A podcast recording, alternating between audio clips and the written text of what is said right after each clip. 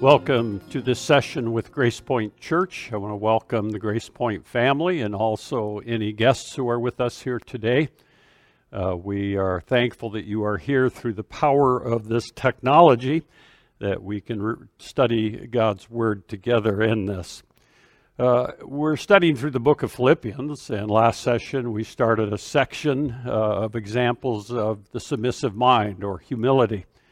And uh, we're going to look at the second part of that session today, or that section of Scripture. I was reading uh, Eugene Peterson, his book, Earth and the Altar, and he writes this about atheism. By the way, when I was a brand new Christian, I was challenged not to be a practical atheist, a practical atheist. And there's some connection with atheism and being a pirate or piracy. Listen to Eugene Peterson's words. If I'm an atheist in my heart, making myself sovereign in the place of God, and therefore arranging things in accordance with my appetites, my needs, and my fantasies, I become a pirate in this society. I relentlessly look for ways in which I can get what there is for my own uses with no regard for what anyone else gets. If I am an atheist in my heart, it is not long before I have become a cancer in the gut of the country, unquote. I think Peterson has uh, it right. If he were alive with us today, he would definitely reaffirm that in our current culture and society. And so humility is countercultural to where we live at today in our uh, in our country. And uh, for believers in Jesus Christ, we are called in chapter 1, verse 27 to conduct ourselves in a manner worthy of the gospel of Jesus Christ. And that is the predominant uh, command in Philippians, the first one actually in Philippians, and the rest of Philippians is really the application of how to live a manner worthy of the gospel of Jesus Christ. And he's calling us to live above our culture, live above uh, society and the way men work and rule. Sadly, uh, many Christians, uh, their character is being revealed in this crisis of a pandemic and a political season and so on. Uh, but crisis always reveals character. And I don't see much humility and submission and care for others in this kind of approach. And so it's difficult. It's grievous to God uh, in this. Uh, last week we looked at Timothy, the example of the Apostle Paul. In chapter 2 here, uh, he has outlined the basis of our unity and the heart of our unity and the actions that spell our unity. Do nothing in verse 3 of chapter uh, 3 of uh, 2, excuse me. Do nothing from selfishness or empty conceit. With humility of mind, regard one another as more important than ourselves. Do, merely, do not merely look out for your own personal interests but for the interests of others. And he goes on to use Christ as the supreme example. Have this attitude in yourselves, which was also in Christ Jesus in his humility, in his meekness. And remember, meekness is, weak, it is not weakness, but it is power under control. And Jesus Christ, the second uh, person of the Godhead, came to earth to do the will of the Father and to provide us with salvation and he veiled his pre incarnate glory and he fulfilled the perfect sacrifice as the God man for our sins and died on the cross of Calvary. And then God highly exalted him. In fact, right now, uh, Jesus is our advocate. He is our intercessor. He is our great high priest at the right hand of the Father. Because remember, Satan goes on to accuse us day by day we still sin as believers in Jesus Christ. And we need a great high priest. We need an advocate and an intercessor before the righteous Holy Father. But for believers in Jesus Christ, we also have the Holy Spirit who indwells us, Paul tells us in Corinthians. And so we have the power to live lives of godliness. We have the power to make good decisions and to see God glorified in our lives. And that is a wonderful, wonderful truth. It's not something we do in the flesh, but there is a responsibility when we talk about the tense of salvation called sanctification, being set apart unto God's holiness. The Spirit empowers us to make decisions to walk in his way, to, excuse me, conduct ourselves in a manner worthy of the gospel. And so it's possible for us to do that. Uh, in this passage, let me read for us today. We started last session in verse 19 of chapter 2. Remember, the Apostle Paul has given us Christ as the supreme example, and the Apostle Paul is another example of what it means to have a submissive mind and live humbly. And, uh, you know, our tendency is to say, oh, sure, Christ is perfect. He's God. No wonder. And then Apostle Paul, the greatest uh, uh missionary and uh, apostle of probably all time. And, and uh, how can we, just mere human beings, do that. And so the Apostle Paul introduces us to two common everyday people, Timothy and Epaphroditus. Uh, and we looked at Timothy in our last session. And we are looking for marks of a submissive mind or marks, uh, uh, characteristics of humility and how to live out the Christian life. These are examples for us. But let me pick it up and read for you, beginning in verse 25.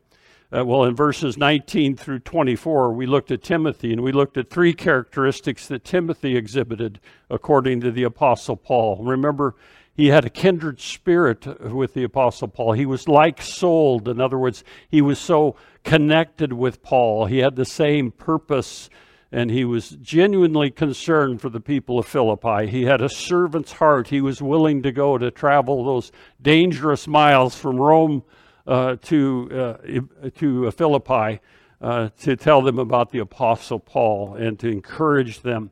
And so we looked at Timothy last session. This session we'll look at the second person, that is Epaphroditus. Look at verse 25. I'll read these for you 25 through 30. It completes chapter 2. But I thought it necessary to send to you Epaphroditus, my brother and fellow worker and fellow soldier, who was also your messenger and minister of my need, because he was longing for you all and was distressed because you had heard that he was sick. For indeed he was sick to the point of death, but God had mercy on him, and not on him only, but also on me, so that I would not have sorrow upon sorrow. Therefore I have sent him all the more eagerly, so that when you see him again you may rejoice, and I may be less concerned about you. Receive him then in the Lord with all joy and hold men like him in high regard, because he came close to death for the work of Christ, risking, risking his life to complete what was deficient in your service to me.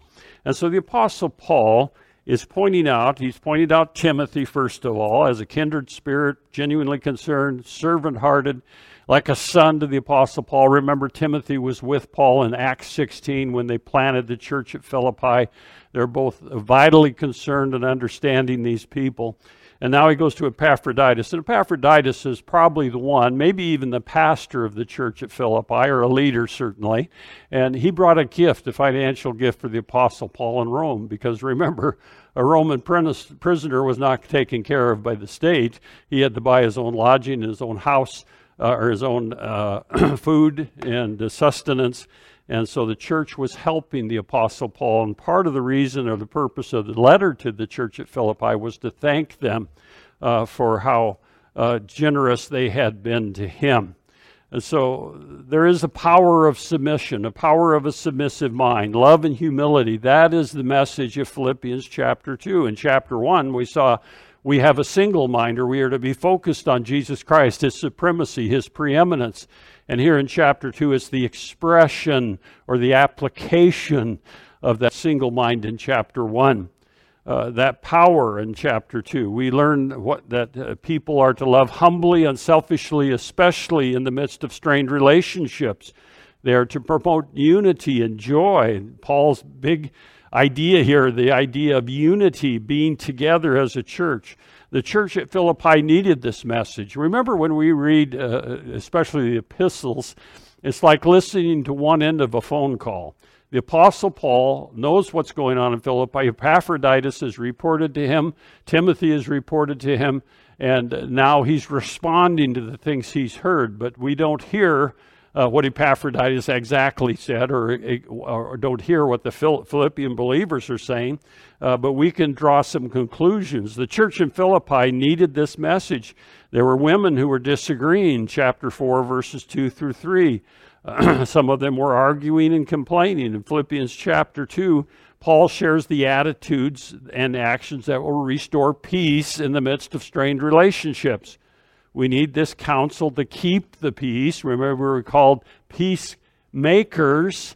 Uh, in, relationships, it's always a challenge. Well, we learn in this chapter from the Apostle Paul how to unify relationships by humbling, looking, uh, looking out for the, the needs and the de- interests of other people.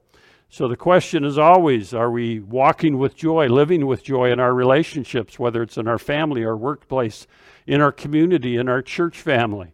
Uh, belief uh, informs our attitudes, and our attitudes are worked out in our actions, how we live our life. And the Apostle Paul gives us these two co laborers uh, for examples of uh, marks or characteristics of a, of a submissive mind.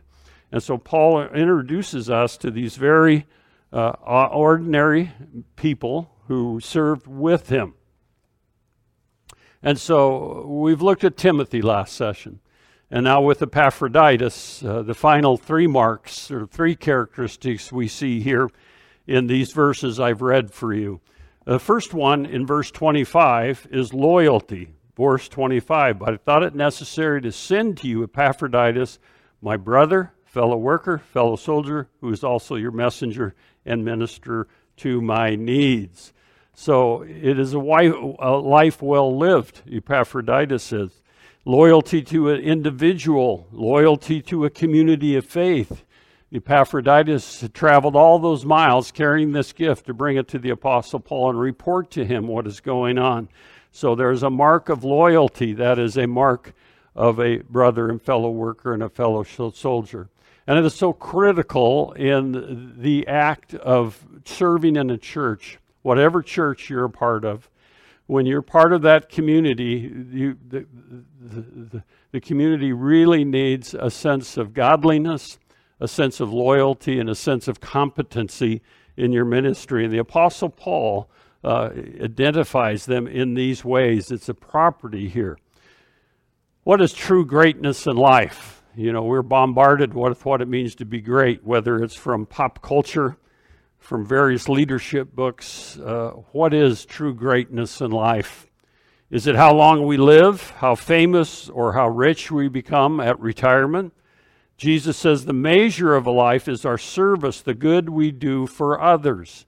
Out of this spirit comes every Christian college and school and Christian orphanage and beneficial work in the whole world. George W. Truett, who is a great Baptist preacher, said this, and I quote him It is not the talents one has that makes him great, however many and brilliant they may be. It is not the vast amount of study that gives mental enrichment to the mind and life. it is not the shining social qualities. It is not the large accumulation of wealth that secures peace and honor. In none of these, measured in, in none of these, measured by God's standards, does greatness reside.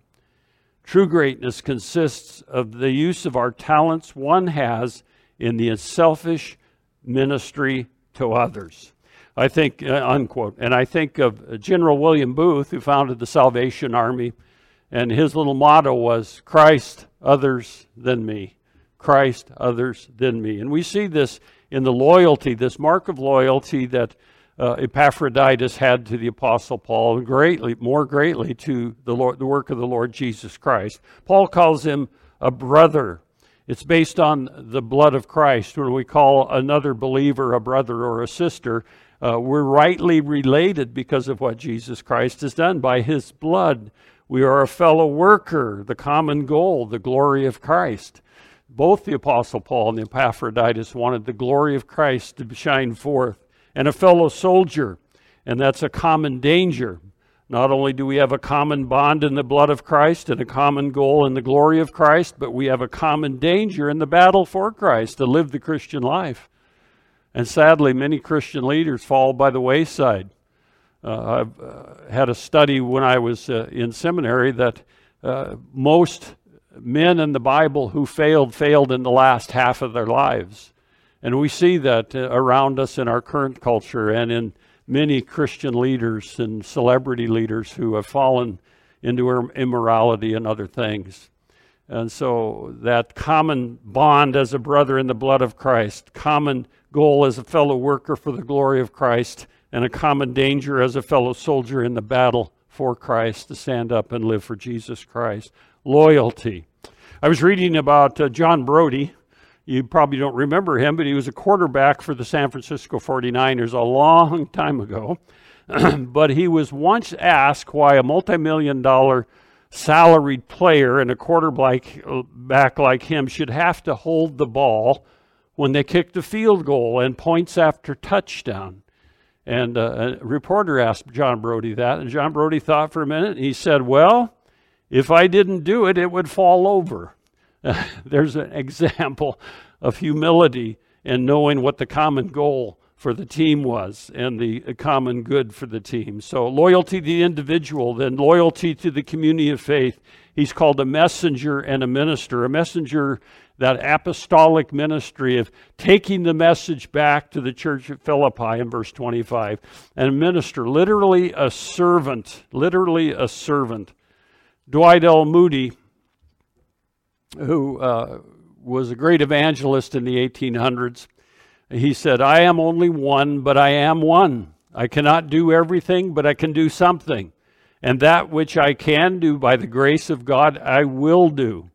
And with that simple commitment, God used him to bring revival to England and America. And a great uh, educational institution is founded in Chicago, bearing his name. So loyalty the loyalty to the cause, loyalty to Jesus Christ. The second mark of uh, the three marks that Epaphroditus exhibits is compassion. Compassion. Look at verses 26 through 27. Verse 26, because he was longing for you all. That's a desire, that's a motive, but based on a relationship. He was longing for you and was distressed because you had heard he was sick. Evidently, Epaphroditus fell ill while he was in Rome. And Paul goes on to explain, for indeed he was sick to the point of death, but God had mercy on him and not on him only, but also on me, that I would not have sorrow upon sorrow. And so he has, was compassionate. He was a man of compassion.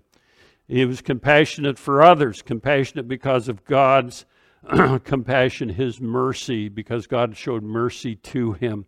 And this was a, a tough time for Paul when Epaphroditus was ill. So compassionate because of God's mercy. Uh, Alan Redpath wrote that you can never lighten the load of someone else until you have felt that pressure in your own soul. You are never used for God to bring a blessing until God has opened your eyes and made you see the things as they really are. It's an awareness of what is going on. So, loyalty, compassion have marked, characterized Epaphroditus. The third one is found in 28 through 30, and that is purpose. Purpose. Look at verse 28. Therefore I have sent him all the more eagerly, so that when you see him again, you may rejoice, and I may be less concerned about you. Purposeful actions of others. So there's a purpose for, for Epaphroditus being sent back to Philippi. And this purposeful attitude, not only actions, but attitude. Verse 29 Receive him then in the Lord with all joy and hold men like him in high regard, uh, because he came close to death for the work of Christ. So, pur- purposeful attitudes and then purposeful risk for Christ. He was willing to risk his life as he brought this gift to complete what the church at Philippi had been deficient in, but now they had sent this gift to him. And to hazard one's life in that. The Greek word is uh, par- parabol, if I can pronounce it right, parabolani and in the early church, there were societies of men and women who called themselves the Parabolani. And that were they were the risk takers. They ministered to the sick and imprisoned, and they saw to it, if all possible, that martyrs and sometimes even enemies would receive an honorable burial. Thus, in the city of Carthage during the great pestilence, AD 257, excuse me, 252, Cyprian, the bishop, showed remarkable courage in self sacrificing fidelity to his flock and even love for his enemies. He took upon himself the care for the sick and bade his congregation to nurse them and bury the dead. What a contrast to the practice of the heathen who were uh, throwing corpses out of the plague stricken city and running away in terror. So, the Apostle Paul commends Epaphroditus' loyalty, his compassion, and his purpose in life. So, what is your impact in others' lives? What is your impact? Is it positive or negative? Are you being a positive influence in a culture that is a culture of rage? Are you being a positive contributor in the communication of Christ in whether it's social media or within your own family or in the community? Am I a change agent for godliness in other people's lives? A change agent for godliness? Have I expressed verbally my love for and appreciation for others? Starts in our own families. And am I helping others realize their potential in life? Are they becoming fruitful and better people because of my friendship? And so, development of the of a submissive mind is needed to maintain unity in the community of Christ, and this is accomplished when believers are characterized by these Christ like attitudes of like mindedness, concern, servanthood, loyalty, compassion, and purpose. There is a woman who writes poetry, and her name is Ruth Harms Calkin. And she talks about humility in this poem. She says, I wonder, this is the title of the poem is I Wonder. You know, Lord, I wonder how I serve you with great emotional fervor in the limelight. You know how eagerly I speak for you at women's clubs. You know my genuine enthusiasm to lead a Bible study. But how would I react, I wonder, if you pointed to a basin of water and asked me to wash the callous feet of a bent and wrinkled old woman day after day, month after month, in a room where nobody saw me and nobody knew. You know, James was the half brother of Jesus Christ and became a believer following the death and resurrection of Christ. James was a leader in the Jerusalem church. And uh, the little letter bearing his name is probably the earliest Old Testament book or New Testament book written. And Paul was undoubtedly familiar with James' writing, and I wonder if the following was under on Paul's minds when he encouraged other believers in this way in chapter 2. James chapter 1, 2 through 4. Consider it all joy, my brethren, when you encounter various trials knowing that the testing of your faith produces endurance, and let endurance have its perfect result, so that you may be perfect completely and lacking nothing. James speaks of trials of many kinds in verse 2. And we have suffered trials of many kinds, not only uh, maybe socially and politically and personally, but uh, instead of beating a hasty retreat, uh, from those circumstances, he urges a really strange emotional response to consider it all joy. Joy goes beyond just keeping a stiff upper lip during difficult times. Joy is to us a value to value the way that such trials shape our life and our faith. The reason why we are to count it joy comes after the word because. He explains that when his faith is tested, it produces perseverance.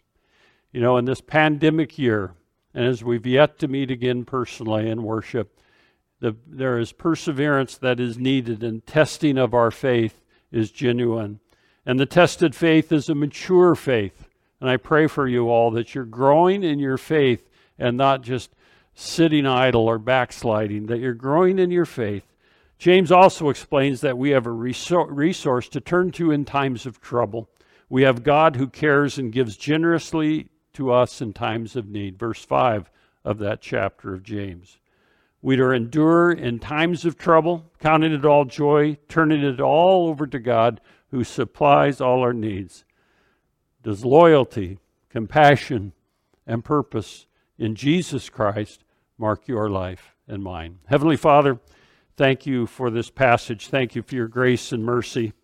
And thank you that you teach us this day. And I pray for each one that they would have their eyes fixed upon you and they would see the blessings each day and have great joy, even in the midst of difficulty. In Jesus' name, amen. I'm going to send you out with this benediction. It was actually a benediction written by Gordon MacDonald, but I think it's appropriate for this day and this session. He writes, I have this benediction for you. As you leave the sanctuary, whether the sanctuary is your living room, or you're listening on uh, your computer, wherever you are, as you leave this sanctuary, making sure that you are clothed in the vast and awesome love of the Heavenly Father. If you should tum- stumble or fall, it will be that very love that will draw, draw you back into His presence. Be careful to seize every opportunity to reflect God's love in words and actions towards others. Do not be angry, selfish, or arrogant person, but in response to God's love, let your patience and kindness flow towards those who are weaker and more vulnerable than you. If you are intentional about these things, the blessings of God, God's love, will be upon you. Remember, we shall stand before Him someday, and all our thoughts, all our deeds will be made known. In the name of the Father, the Son, and the Holy Spirit, I bade you farewell. Amen and amen. Go in God's grace, and may your week be a week where you see God's blessings and are humbly gracious and grateful for them. In Jesus' name, amen and amen.